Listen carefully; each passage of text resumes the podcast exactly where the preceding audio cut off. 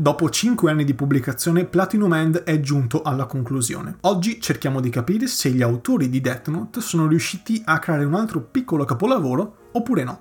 Ciao a tutti, sono Daniele, ma potete chiamarmi anche Kiral e questo è il mio podcast. Bentornati e benvenuti su Kiralcast. Eccoci, eccoci, Platinum End, un manga che ha fatto discutere molto poco in realtà.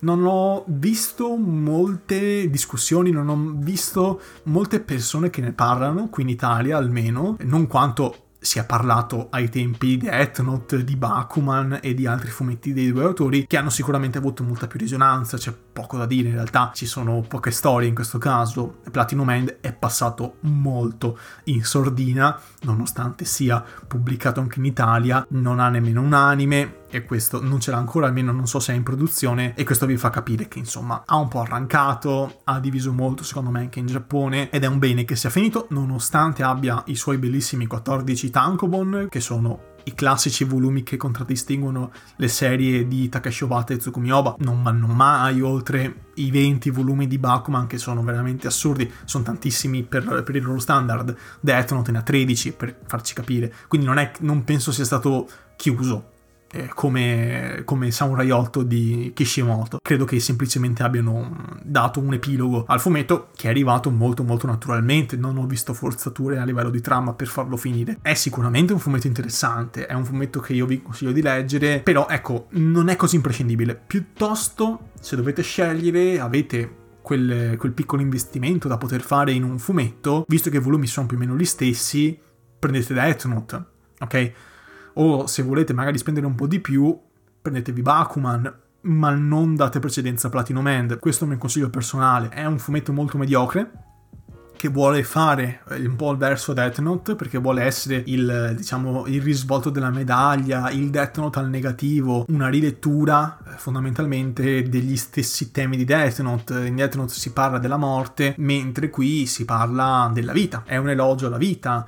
Eh, non a caso il protagonista, i protagonisti anzi, sono tutti quanti degli ex aspiranti suicidi in Giappone che sono stati salvati da degli angeli i quali gli hanno dato uno scopo nella vita fondamentalmente, che era quello di diventare il nuovo Dio. Dio, questo non è un caso, eh, non è un, un, una frase fatta, Dio è morto, letteralmente sta morendo e quindi c'è bisogno dell'elezione di un nuovo Dio. Ci sono 13 contendenti, eh, i quali dovranno scegliere in vario modo o scontrandosi o collaborando, dovranno scegliere un nuovo dio. Questo è quanto. Il dio che viene proposto in questo fumetto è il classico dio cattolico, anche da un punto di vista estetico, Dio assomiglia molto a Gesù ok?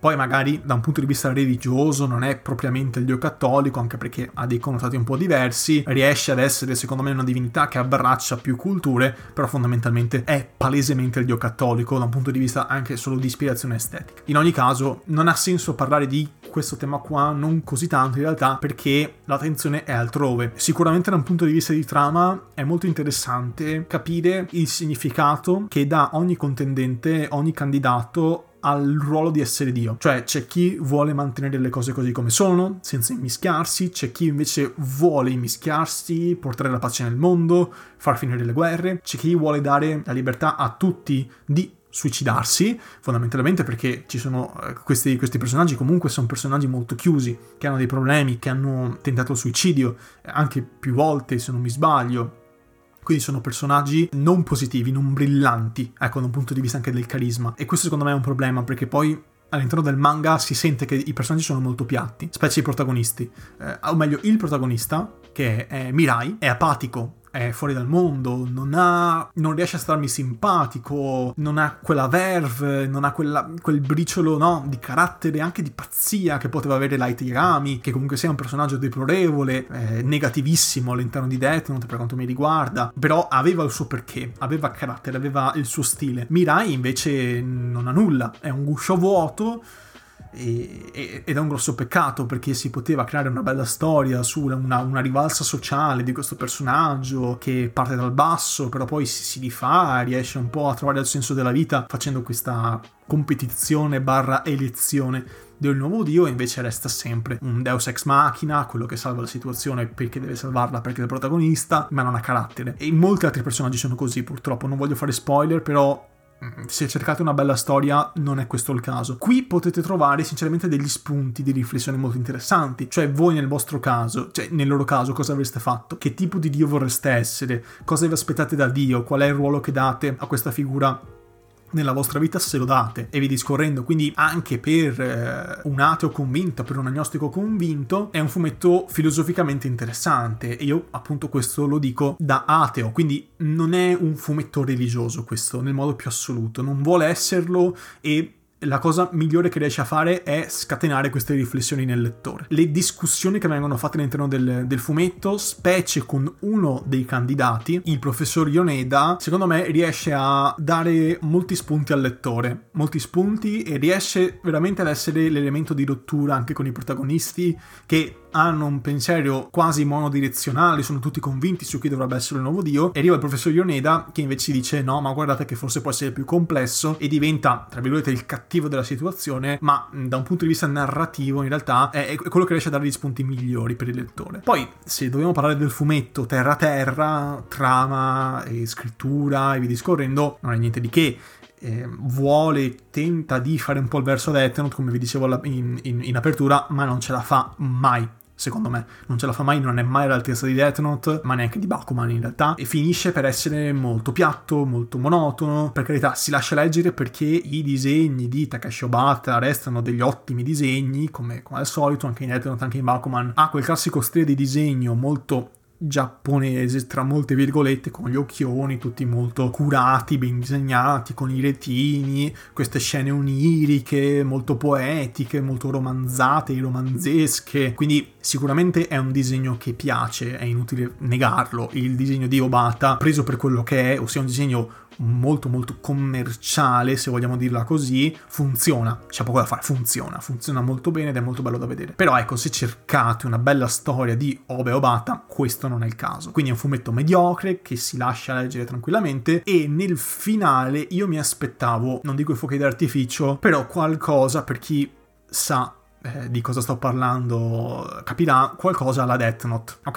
E ho detto tutto. In realtà ci hanno provato, però ce l'hanno fatta molto peggio perché il pathos che raggiunge Death Note sul finale è estremamente alto, cioè tu sei proprio alla fine e hai la testa che esplode, ok? Non sai quello che può succedere e sei almeno io, guardando l'anime, perché io di, di, di non te l'ho visto solo l'anime, il manga ho giocato qualcosina, però non ho mai riletto il manga perché avevo già visto l'anime in, in, in passato. Tu arrivi sul finale che hai un po' il magone, dici cosa, cosa, cosa, cos'altro può succedere adesso? E invece arrivi su Platinum End, sul finale che hai molte aspettative e invece secondo me il, diciamo, il capitolo finale che poi è quello che ha deluso forse più di tutti ti dà un po' un contentino ecco non voglio fare spoiler, però secondo me è molto piatto il finale.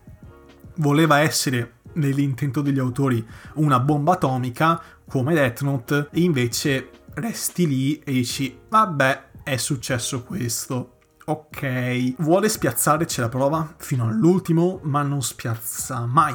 Ecco, forse una scelta sui mh, mm, capitoli finali mi ha effettivamente fatto dire ok, non me l'aspettavo, è successo questo e non me l'aspettavo, però non è, che, non è che dici ho voglia di leggere quello dopo, cade un po' male, cade sempre un po' male, i capitoli cadono un po' piatti, eh, non so come mai, forse per la scelta proprio di trama, proprio è la trama scritta in modo mediocre. I disegni, no, sono sempre molto molto belli, però forse il problema è proprio, no, gli disnodi di trama. Arriva il colpo di scena e cade sempre un po' piatto.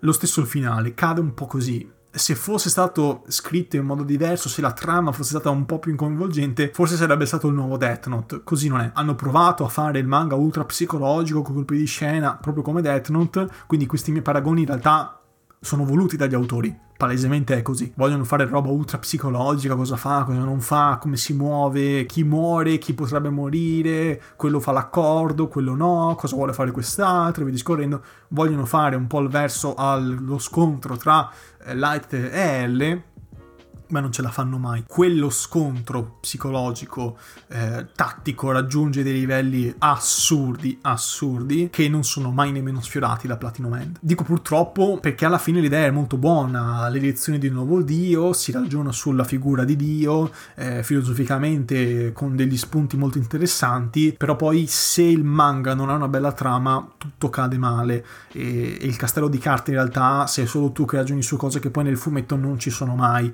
che ci sono solo a tratti e sono comunque eh, sviscerate male dai personaggi perché sono piatti anche loro. Questo è un po' il senso, tranne uno, appunto il professor Ioneda che spicca tra tutti, però solo lui non riesce a fare la differenza. In Death Note tutti i personaggi sono interessanti, soprattutto i protagonisti, però tutti hanno, secondo me, un, una ragione d'essere. Qui sono quasi tutti dimenticabili, cioè parliamoci chiaro, questo è, un po', questo è un po' il punto. Gran peccato, sinceramente, gran peccato perché era il nuovo Death Note, era il risvolto della medaglia, l'elogio alla vita e a tutto quanto, e poi invece viene fuori un fumetto estremamente mediocre. Questa è la mia opinione. Io, sinceramente, lo consiglio, però date precedenza a Death Note e Bakuman assolutamente. Se li avete già letti, andate lisci. È un fumetto che comunque sia intrattiene perché lo fa bene, i disegni sono molto belli, la trama è interessantina, ecco, interessantina, eh, i temi sono super interessanti, quindi magari potete anche discuterne con i vostri amici, con altre persone eh, e via discorrendo, ecco, magari se uscirà l'anime eh, ve ne parlerò, se uscirà sinceramente non lo so se uscirà, però questo è quanto. Fatemi sapere cosa ne pensate, scrivetemi pure nei commenti sul mio sito danieleprota.blogspot.com che trovate in descrizione e su cui trovate tutti i link di approfondimento per questa puntata e per tutte le altre. Potete scrivermi anche privatamente su Telegram, su Twitter, dove vi pare anche nei commenti, dove volete. Concioletto, grazie mille dell'ascolto e noi ci sentiamo alla prossima puntata del podcast. Alla prossima!